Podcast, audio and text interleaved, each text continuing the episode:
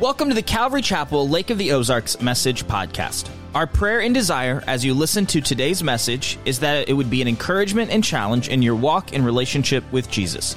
If you'd like more information about our church, please visit us online at ccloto.org or download our app in your app store today. Now, let's jump into today's message together.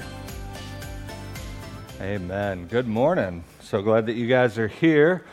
And this is the last Sunday of First John. So if you have your Bibles, go ahead and start turning to First John. Next week, Pastor Sean will preach one whole book on a Sunday. So be ready for Leviticus. He's going to be preaching. No, we'll go to Second John, and then right after that, Third John, Jude, uh, and then we'll just see what the Lord has for us after that. And so if you have your Bibles, we are in the very last part of what John is writing, starting in verse 13. John says, I write these things to you who believe in the name of the Son of God, that you may know that you have eternal life. And this is the confidence that we have toward him, that if we ask anything according to his will, he hears us. And if we know that he hears us in whatever we ask, we know that we have the requests that we have asked of him. If anyone sees a brother committing a sin, not leading to death, he shall ask, and God will give him life to those who commit sins that do not lead to death. There is sin that leads to death. I do not say that one should pray for that. All wrongdoing is sin, but there is sin that does not lead to death. And we know that everyone who has been born of God does not keep on sinning, but he who was born of God protects him, and the evil one does not touch him. We know that we are from God, and the whole world lies in the power of the evil one. And we know that the Son of God has come and has given us understanding so that we may know him who is true. And we are in him who is true, in his Son, Jesus Christ. He is the true God and eternal life. Little children, keep yourselves from idols. I titled the message, What Do We Know? You know, it's what, like, what do we know? What do we really know? And that's honestly one of the things that John was writing for is there are certain things that he does want us to know. That we don't have to walk with a blind faith, that it's a real faith, that we can have these real spiritual truths that are not just something that we mentally hold on to, but is something that drives every aspect of our life. We're not just filling in the bubble on the little sheets. You remember those tests back in school when you had to do that? I'd get so bored, I'd just start playing tic tac toe, right? Wouldn't even care. I'd just make up patterns and A, B, C, D, just fill in the bubble. That's not what our faith is, where we just have this mental sense of, yes, this is right, this is wrong, and that's, no, but it's, it's knowing these things that now that we put into our lives and it changes the way that we live. And so every time John, throughout even the whole book, but even here when he's saying we know these things, is because it should impact our everyday, normal life. So when people look at us and we live differently than the world around us because our value system and our beliefs are in Christ, they'll say, Well, why do you live that way? Because of this is what I know, and what I know causes me to live differently. You know, orthodoxy is that right thinking having those right beliefs, good doctrine, that matters. But it, it should always flow to what's called orthopraxy, that we would practice this and have right living. That's why it matters what we believe, because that value system, those doctrines are going to pour into and be fleshed out in our normal, everyday lives. And so, the first thing that John wants to talk about, he said, I write these things to you who believe. There's that key word, not just an intellectual, you know, I believe, but a faith, trust, confidence that you are putting in the name of the Son of God, that you may know that you have eternal life. John wants us to know that we have eternal life because of our belief, our trust, our faith, our confidence in Jesus. So when you hear that, you may know it's like a, the Greek is saying mentally seeing. And we use that kind of phrasing in our normal day kind of language. When somebody's explaining something to us, we'll say, Oh, I see what you're saying there. You don't literally see the words coming out of their mouth. You're talking about a mental understanding. So, John, like, as he's writing all of this and he gets to this, he's like, Do you see what I'm telling you? Are you picking up what I'm throwing down? Are you understanding what I'm talking about here? And he goes, What I want you to know is that because of your belief in Jesus, you have eternal life. And this verse is used appropriately to help defend uh, a doctrinal stance that's called eternal security. There's a question, and, and, and it divides the camp of Christianity. Can we lose our salvation or not? And, and we can sum it up, and I've heard it summed up. Uh, I think the most popular way is a once saved, always saved. Now, hear me out, okay? Hear the whole thing before you start throwing stuff at me. That, that phrasing is not my favorites. And, and a lot of that plays into the uh, church tradition that I grew up in. Okay, so hear me out. In the same sense, when I used to be told, God won't give you anything that you can't handle, that really wasn't in Scripture. And so when I would keep hearing this preached to me and encouraged to me to try to get through hard times, and I would go to the Word and try to find that, it wasn't there. And the same thing with this once saved, always saved, right? And, and I find error on both sides of it. And this was, again, the orthopraxy of how this was practiced in everyday life. So, on one side of the spectrum of this mentality of a once saved, always saved was when a Christian would fall into sin, we would be attacked and say, oh, well, if you were really saved, you wouldn't have acted that way. If you were really saved, your salvation would have kept you from that sin.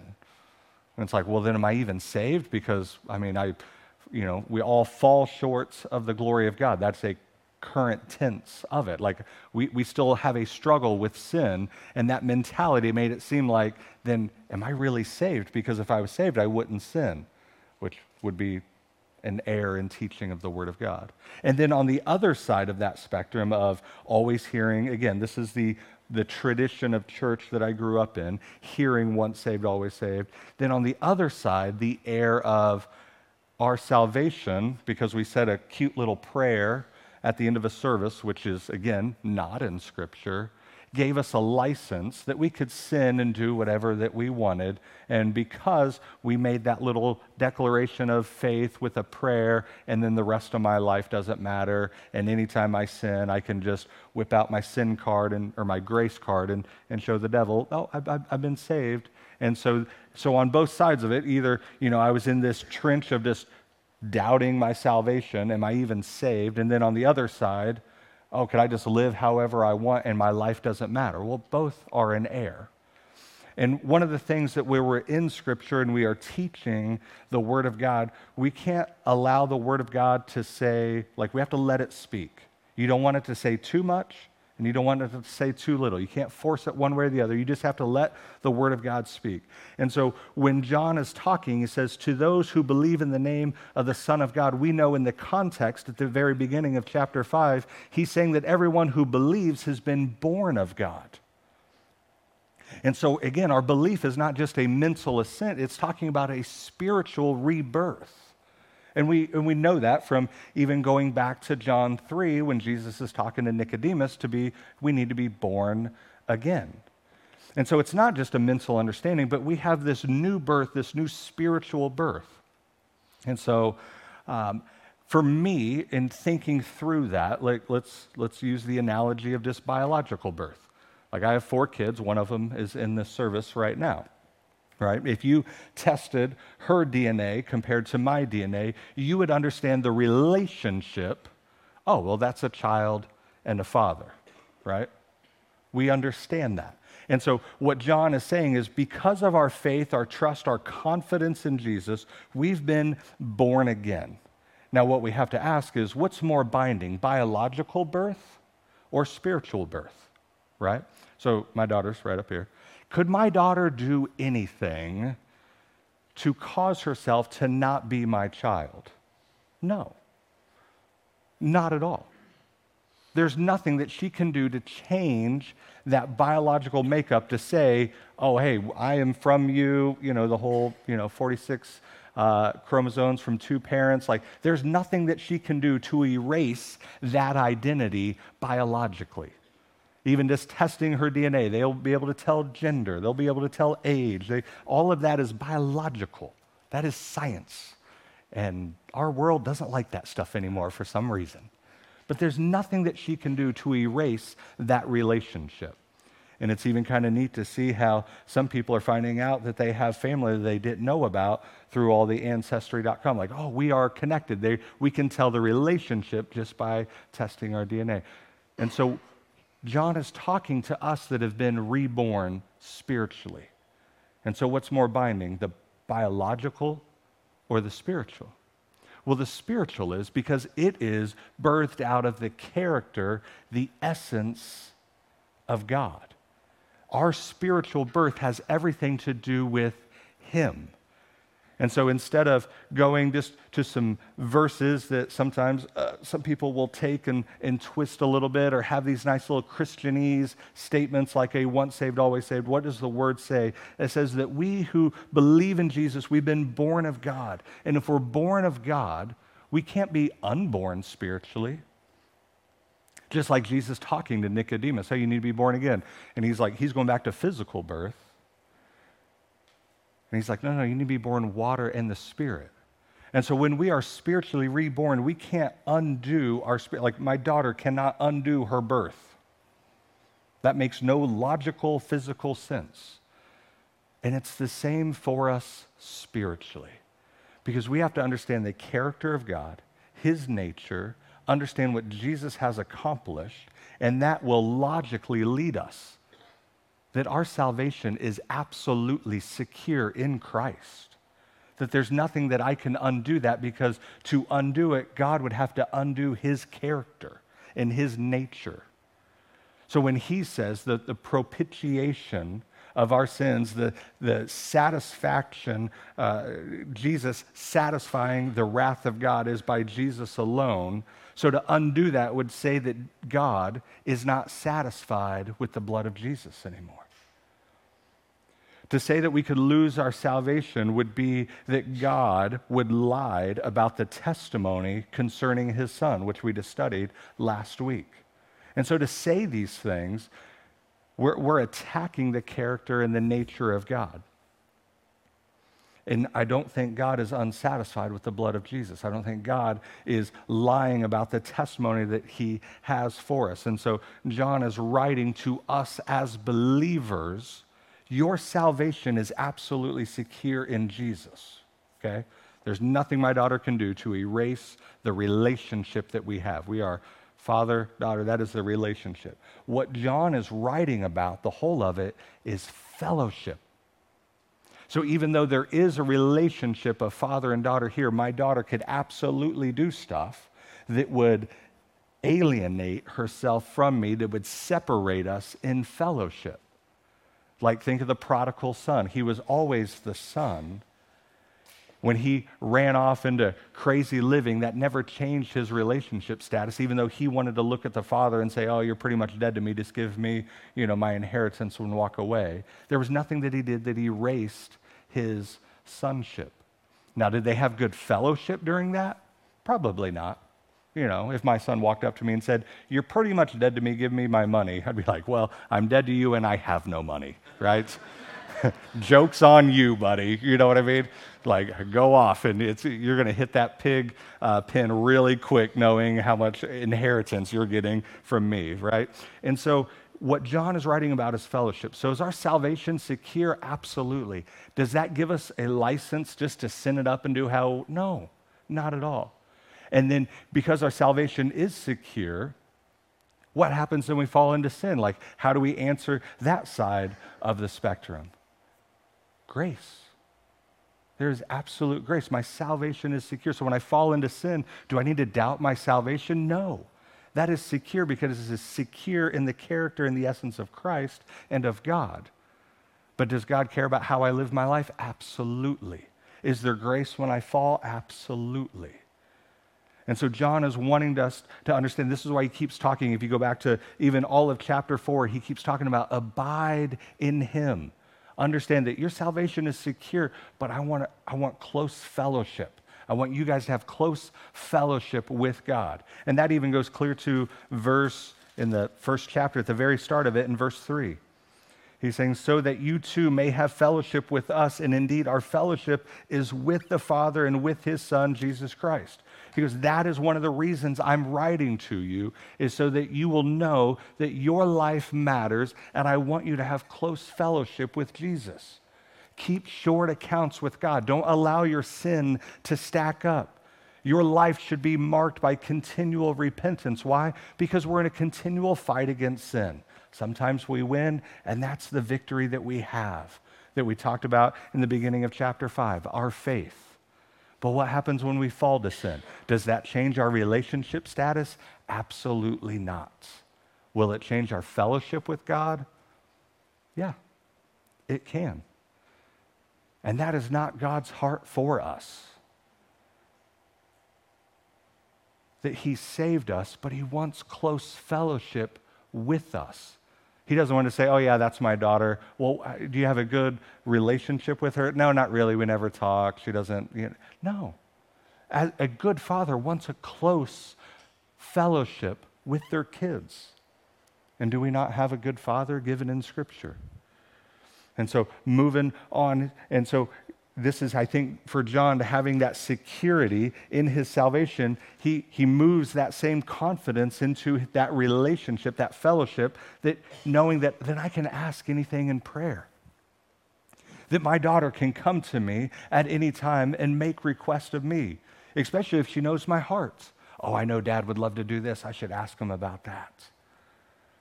You know, if my daughter walks up and says, Dad, we should have Cajun food tonight she knows, you thank you. See, right? There's some righteous ones in here. Amen. She knows my heart and she's going to ask according to my will. She knows I love really good food and a lot of it. So she's going to ask those things, and, and they kind of know it too. They're starting to play my own heart against me, like, Dad, I know you really like this. And then sometimes I have to be like really a good dad instead of like, yeah, let's do it. My wife says all the time, I really have five kids four that I birthed and one that I married, right? Okay, maybe I'm the only one. Here we go. And so we need to learn what John is saying is we need to learn the will of God. That's where our confidence that we have toward him, that if we ask anything according to his will, we need to learn the will of God and then pray for it to be done. Again, it's like one of my daughters coming up to me and saying, Daddy, you promised this. And that happens sometimes. Like uh, one of my daughters yesterday, hey, do you want to throw the baseball and I, I can hit it? I was comfortable on my recliner watching hockey. And then this ankle biter comes in. I'm, I'm, I'm, like, I'm like 10 minutes from a good nap on a Saturday. You know what I mean? Like, this is the glorious time of a man's life. And I said, Yeah, let me finish this and I'll be out there. And then in five minutes, are you done yet? And so what she's saying is like, You promised this, make it happen. And that's the same thing that when we pray, we understand the will of God, we understand the promises of God, and we're just asking Him, be who you said that you're going to be. That when our prayer is based on the will of God, we can have that confidence. Instead of, like, ah, I don't really know what the will of God is, but we're just going to ask whatever that we want and hopefully God will give us. No, no, no. We don't pray according to our will. Your will be done on earth as it is in heaven. That's what our prayer should be. And some of us might be kind of thinking, well, I don't know what God's will is. Well, I'm glad you're asking the question. There's going to be a few verses I'm going to throw at you. And these are just, uh, I think I wrote down four. These are just four to give us an understanding that we absolutely can know what the will of God is. 1 Timothy 2 3 to 4 talks about God's will. He desires all people to be saved. So, what's something that we could have confidence towards God and asking according to His will? The salvation of all people. So, if you have a prodigal in your life right now, a prodigal son, a prodigal parent, uncle, friend, can I ask the Lord for their salvation? Yes. Why? Because that's according to His will. He desires all people to be saved. 1 Thessalonians 4, verses 3 to 4 talk about God's will is your sanctification. So, yes, you are saved, but should you start growing in Christ's likeness? Is that the will of God? Yes, it is. So, what should you pray about? Lord, cause me, grow in me to be more like Christ. That is something we can have confidence in approaching God about because that is his will. Staying in 1 Thessalonians 5:18 talks about what's another will of God to give thanks in all circumstances. Can you thank the Lord and have thanksgiving towards Him in any situation of your life? Yes. Well, you don't understand, Nick. I just got the really bad call from the doctor this week. Give thanks unto the Lord. But you don't know, there, there's that relationship that is just on rocks, and my son or my daughter, my kid hasn't talked to me in years. How do I give thanks in that? Give thanks in all situations that because of who God is and what He has secured for us, we can confidently always approach Him with thanksgiving. Why? Because that's His will for our lives. 1 Peter 2, 15 to 17. I'm paraphrasing. But by doing good, you should put to silence the ignorance of foolish people. I definitely want to do that. Don't you love to make foolish people seem more ignorant? I'm, that's just the word of God right there. But what is it by? Doing good. What's the will of God for our life? To do good. And by doing that, a byproduct is foolish people are going to be shown by their ignorance in that. We're going to show them their own ignorance, which hopefully would lead to 2 Peter 3 9. Another will of God is that all should reach repentance. So if you have that family member that is a prodigal, but maybe somebody's really in some sin, maybe it's even a brother in the Lord or a sister in the Lord, and they're just, you, you see their life, they're really in some sin, what should I pray about? That they would repent, that they would turn from that sin that they would come to a place of brokenness and understanding that they're trying to live life for their own desires and flesh and wants and coveting or whatever it would be. Like that's God's will for us. And these are things that we can have confidence towards Him.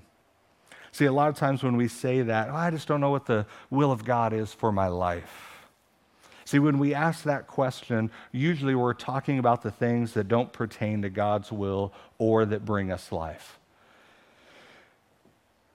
I think it's in 1st or 2nd Peter, it talks about that God has given us everything that pertains to life and godliness. That we can have a confidence in understanding the will of God. A lot of times, I love this quote by Elisabeth Elliot, if you know who she is. She said, a, a whole lot of what we call struggling is simply delayed obedience. Well, I really just don't know what the will of God is for my life. You're lying to yourself. The Word of God is clear. Now, are you supposed to take that job or not? Are you supposed to marry that boy or not? Are you supposed to move? Those are the things that the Lord, probably not as important to Him as it is to you. What's important to the Lord? He desires salvation in all people. He desires our sanctification. He, he desires gratitude and thanksgiving. He desires us doing good in our ordinary, everyday lives. He desires that people would come to repentance. That's the will of God for our lives. And so a lot of times we say, I'm just struggling with the will of God. No, no, like struggling with, you know, having this delayed obedience, you know what that's called? Disobedience. Or partial obedience. There's a word for that as well. You know what that's called? Disobedience. That's what our whole faith in Jesus is about to simply trust and obey. Not delay obey, not partially obey, not, hey, Lord, I'll come 50 50. Like, I'll come 90, you got to come 10, right? We can't hitch the Lord, if you know the movie, right? We can't do that to the Lord. And no, no, no. He wants just pure, clean trust and obedience from us. There's nothing to struggle about in that. So if we're asking questions of, oh, I don't know what God's will is for my life, search the scriptures. Learn the will of God. Understand his heart, and it might change the things that you pray about. Matthew 6:33, understand the words of Jesus. Seek the kingdom of God. Seek his righteousness. Those are the things that we are to focus on. Then all the other things, yeah, they'll be added to. He knows what we need. He knows the birds need food. He knows, uh, he knows all of that. He knows your everyday needs. Pray for the things that only the Lord can provide. Pray for the things that are within His will. That's where we're going to see revival happen in the church. Not just sitting down over the food that is directly in front of us and giving thanks. Oh, thank you, Lord, for providing this. Lord's probably like, now Walmart provided that. Dierberg's provided that. I didn't provide that. I mean, when's the last time you prayed and thanked the Lord for a meal and your plate was empty? When's the last time you prayed for something and said, Lord, if you don't come through on this, there's, there's no other way? And usually we go to the prayer of desperation, meaning that we've done everything else that we can do. All right, now, Lord, I, I've done everything I can do. Now it's your job. At times, I think the Lord won't answer that. Why? Because you should have came to me first. Have we ever said that as fathers and parents to our kids? Should have came to me first. Well, I was trying to do this and that. You should have came to me first. I would have been able to fix the problem. You should have just came to me first. And so, with the same thing, we need to run to the Lord, have that confidence in Him, because that's where He's saying we know that He hears us, and we know that when He does hear us, we've made those requests. Yes, there is times as a father I've looked at my kids and be like, I'm not even listening to you right now. You, you, you sound crazy right now. I don't even want to listen to you. Like, stop talking. Because you're going to go down a line of thinking and talking and uh, whatever you're going to say about me. I'm not, yeah, I don't, I don't even want to listen to it right now. But we can have confidence in approaching the Lord and what we know. Like, think of like taking a test. For many years of my life, there was no confidence on test day right? You'd walk in and be like, ah, I know I haven't studied. I know I don't know the material. I don't know what's going to be on the test. And then if you passed, because you maybe got lucky and filled in enough little bubbles that for some reason you passed, because there's only four right, you know, four possible answers, and you know, 25% I might get it right, and so I passed. Wasn't that a great feeling when you know you shouldn't have, and you've seen at least a passing grade on that? That is not the life that we are supposed to live in Christ. He wants us to have confidence. And so when I went back to school and I went to Bible college, we had two kids and one on the way. I was working full time. And one of my things to honor my wife, knowing how much she sacrificed for me to go to school, yeah, I, I can't bring home a B minus. Mama not going to be happy about that, right? Like, really? Like, you're, I'm, I'm, I'm slaving away trying to take care of the family, and you're going you're gonna bring home barely passing grades. So, a way to honor my wife is no, I want to bring home straight A's to honor her because of the sacrifices that she has. And so I would study, study hard. So I'd walk into the test with confidence. The professor would say, This is going to be on the test. So I would write that down. If he's going to tell me what's on the test, I'm going to, I'm going to make use of that. So we'd walk into test day. I have a lot of confidence. I'd have confidence because I knew what was going to be on the test and I knew what the answers were going to be. So when we came back the next day with the grades, I wasn't shocked by that. Why? Because there was a confidence of knowing the professor in his heart. And the same thing that the Lord wants from us is to have this confidence in his will and knowing his heart. And so, where does our confidence come from? Context. Go right back up to verse 4. Everyone who has been born of God overcomes the world, and this is the victory that has overcome. We are conquerors. The world, our faith. That's where our confidence comes from, is not the level of our faith, but who our faith is in, and that is Jesus.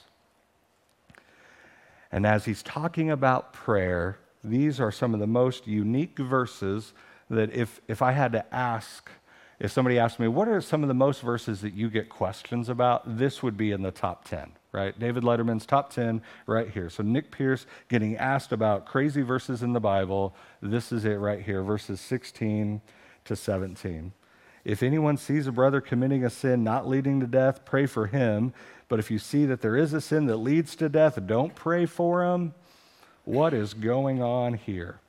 So, lead to death. We're not talking, it's physical, not spiritual, right? So, we're not saying that there's uh, somebody that can lose, our salvation is secure. We can't, we're not talking about that. So, lead to death. We're talking about physical. Yes, that sin is not just a spiritual thing that can happen, that you can find yourself in sin that will absolutely take your life. Physical sin. One of my favorite, uh, one, a good friend of mine, one of my favorite quotes of his any Christian can commit any sin at any time.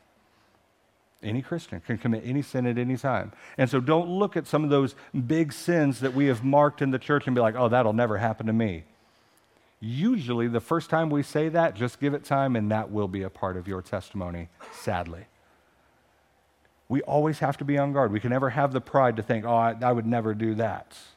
Yeah, pride goes before the fall, is what the word says. So we need to be on guard. And so, sin not leading to death, we're going to pray for that. Right? That makes sense. Okay, we see a brother in sin, we're going to pray for that. But what is he meaning by sin that's leading to death? Sin that is leading to death. This isn't a 100%. This is within the jurisdiction of God, though, right? So he is sovereign over everything if they're, and we're talking in the family of God, right? Brothers and sisters in the Lord. We're not talking about those outside of the family. This is a family meeting that we're having.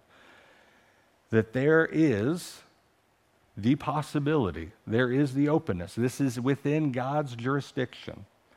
That if one of his kids is sinning so much or sinning in a manner that it is better for the Lord to take him home, that is within his jurisdiction to do. And I pray that the Lord would do that for me.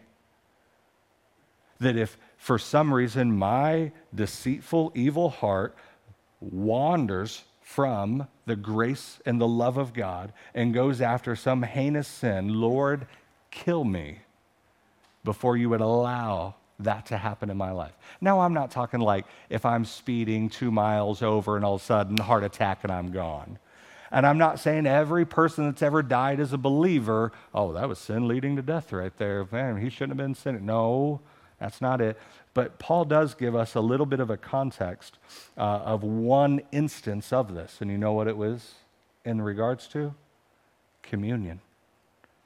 That there were those that were taking communion in an unworthy manner, they were gluttonous about it. They'd come up and just keep eating and filling themselves. Can you imagine waiting in line with our little fish plates up here, and there's some dude right in front of you just slamming every communion cup, eating all the bread, cause, and he's just being a glutton about it? Paul would say, yeah, there's those that are sick and even leading to the point of death because of their sin in that. So it is within the jurisdiction of God. And so, you know, how do we look at someone and say, okay, are you in sin that's leading to death? Are you not in sin that's leading to death? That's a very difficult question. And so, if I'm going to err on this side, I'm going to pray for someone that is in sin. But if the Lord brings them home and removes them out of that situation, that's within the Lord's jurisdiction for it. You know, even in the parenting context, there's times that I have teenagers and they are mouthy just like me. It's like sometimes they'll, they'll be sarcastic back to me, and I have to be a parent, but I really want to laugh because it's like, that was a good burn. But I can't tell them that. Like I write it down and think, oh, I'm going to use that one day. That was really good, right? So my kids can be sarcastic at times, and, and we will get into discussions and arguments, and, and there's a lot of emotions going on. And, and my kids will tell you they hate when this happens. There will be times I cut them off because I know where they're going with their trail of thinking, right? I know where they're going to end up. And they're going to say something that I'm going to have to discipline, right? I have to be a good father. I can't just let my kids just say whatever they want and disrespect and to say, oh, okay, it's okay. No, if you say that, I'm going to have to discipline you for it. And so there's times I'll cut them off and say, hey, I'm just going to stop you right now. Because if you keep going, you're going to force me to have to discipline you. That is a very small, finite context. Out of love for my kids, I'm going to keep them from continuing any kind of disrespect that could be happening. And so the Lord, a good father, keep me. Keep my heart, keep my life from just wandering off into sin. And we see that that happens. And it does mess with some of our theology. Some people struggle with that. Like, uh, there was a pastor in my hometown that led a, a very vibrant, growing church, completely walked away from the Lord. And some people are asking, well, was he ever saved? Did he lose his salvation? All I know is that's not the heart of the Father. That's not what God would have for us that He wants us to have close fellowship with Him. The scripture speaks far more about pursuing Christ with our life, not how far into sin can we get and, and you know, how, how much distance of fellowship can we have before it affects relationship. That's not what Scripture talks about.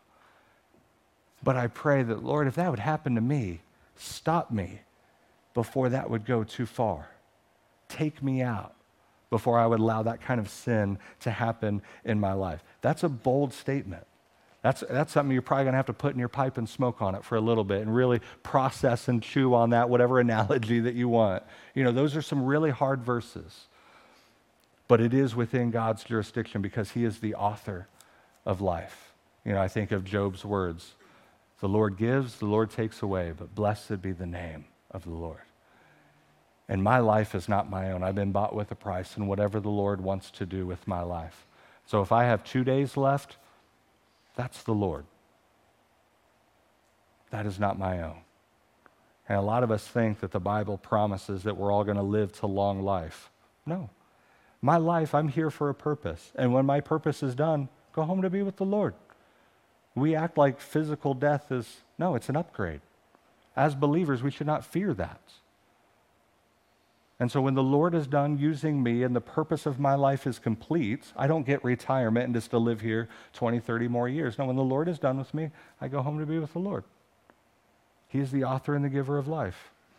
And so moving on, what do we know? Verse 18, 19, 20, he's going to use that phrasing three or four times. So look at verse 18. We know that everyone who's been born of God, believing in Jesus, does not keep on sinning, but he would he who is born of God protects him, and the evil one does not touch him.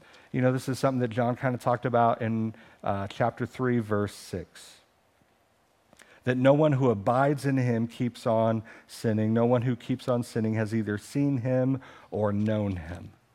Again, we abide in God. The, the relationship is there, that we have been born of God, but he wants close fellowship where we're not just running after our own heart and desire and our lust and whatever it would be, that He wants us to desire Him. Now, is there going to be, that's the difference that He's talking about the sin of a believer. You know, think when Jesus washed the feet of the disciples, Peter, I want you to wash all of me. Peter, you're clean. I just need to clean you up a little bit. Just need to wash your feet. That's a better analogy for us as believers. That there's times that we just need the grace of God to clean up our feet a little bit. But we're not going to keep on sinning, but we're going to keep our eyes focused. We're not going to have this habitual practice of all this, this license to sin and, and the grace of God will forgive me. Paul would say, heck no. That is not how we are to live. And then he goes on to verse 19. We know, what do we know? That we are from God. We're born of God, and the world lies in the power of the evil one.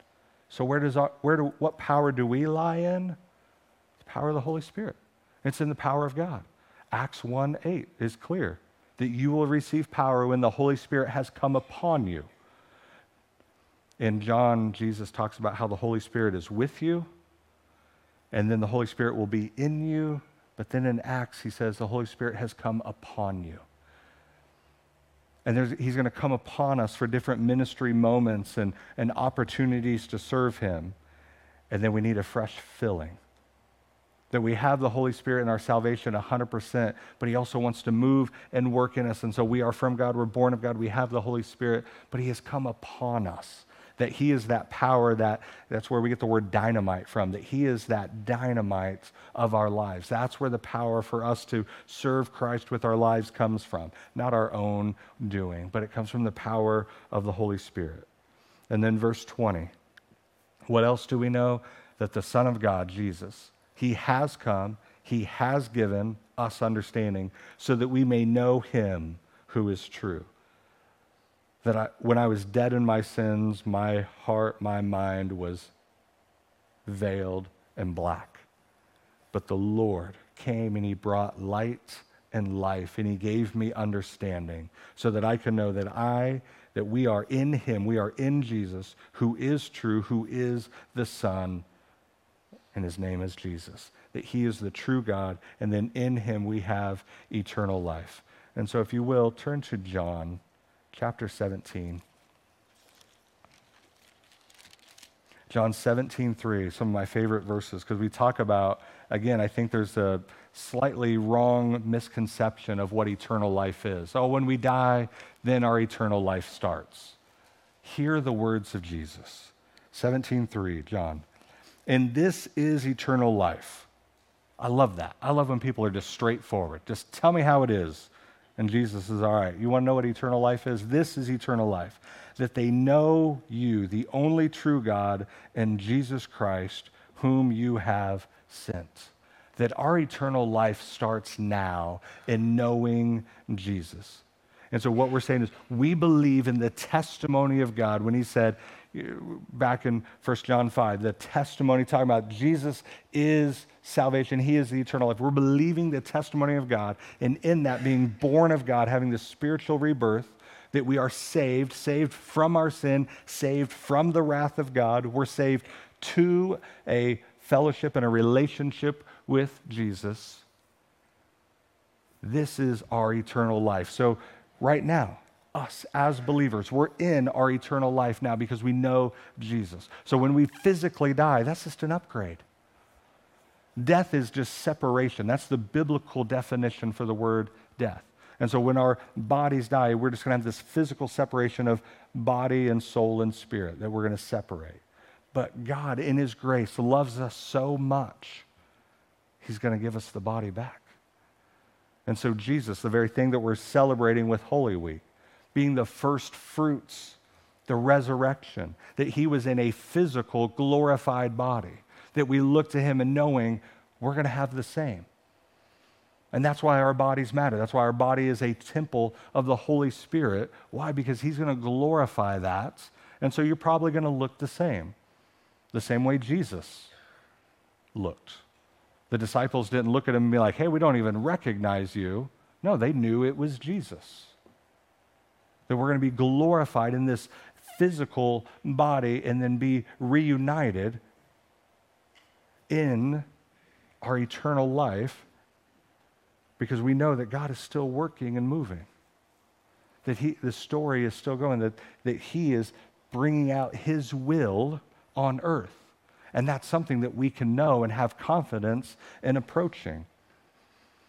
And then at the very end, verse 21, some people kind of look at this and it's like, seems like John was going down this beautiful little road and then all of a sudden just turns. And little children, keep yourselves from idols. And it fits perfectly because idols that we can, and we're not talking about little metal wooden statues that we carve up, even though that was probably the context in this day. But we have idols of sports teams, we have idols of celebrities musicians, actors. We have idols of our job. We have idol anything, anything that tries to break fellowship with God is an idol in our life. Anything that tries to inhibit our relationship with the Lord is an idol. So if you saw the Jesus Revolution movie, I loved when they were proposing to each other. If you haven't seen it, you've had time to see it, and so I'm not ruining anything, okay? But at the end, when they are proposing to each other, one of them says, I'm just telling you right now that if you come between me and my relationship with God, we're done. We need to have that approach to everything in our life. And sometimes we don't. We need to look at our jobs that way. We need to look at our spouses that way. Are you advocating for divorce? No but nothing should come between our relationship with the Lord. And if it does, that is the idol that we're allowing into our life. And so don't embrace a false counterfeit God or a false counterfeit idea of who God truly is. Because it's God's will that we would remain, that we would abide in fellowship with Him and with His body. It is God's will for us to meet together, to be in community, in unity together. And idolatry destroys this fellowship. See, when each of us keeps Christ at the center of our lives, there's going to be a communion about us. That there's going to be a unity. It's going to be drawing us closer. We use the analogy in marriage. If the husband and the wife, if they both will keep their eyes focused on the Lord, they will grow closer together in the same is for the body of Christ. And so when you see churches where there's massive division in them, most likely there's an idol somewhere that is causing a break of fellowship in the body because it's causing a break of fellowship with the Lord. And so keep yourself from idols, keep yourself in Jesus. This is what John has wrote all about is to abide in Christ, remain in fellowship with him. That your eternal life, like just getting saved does not end it's the beginning. Serve him, walk with him, trust him, walk in confidence with Jesus. This is the Christian life. This is what John was writing for us to encourage us. Abide in Jesus in your normal, everyday life. So, Father, we love you. We trust you. And Lord, we ask for strength. We ask for boldness. We ask for courage to simply keep responding to you, your grace, your mercy, your love, your truth with our lives. I pray that we, as your body, would remain in fellowship with you, would, com- would abide completely. And Lord, if there's anything that is trying to inhibit that, take it from us. And keep washing our heart and our mind with your word that we know the truth of who you are, what you have done for us, and that we are secure in you, Jesus. And we thank you. We love you. We trust you. We pray this in the name of Jesus. And everybody said, Amen. Uh, small little change. We always have a prayer team after every service. Instead of at the front, we're just going to throw them in the back over here. So the cribs would love to pray with you and for you about anything. And so definitely swing by there. Other than that, go love God, love others, impact the world, take your Holy Week cards home, and we will see you next week.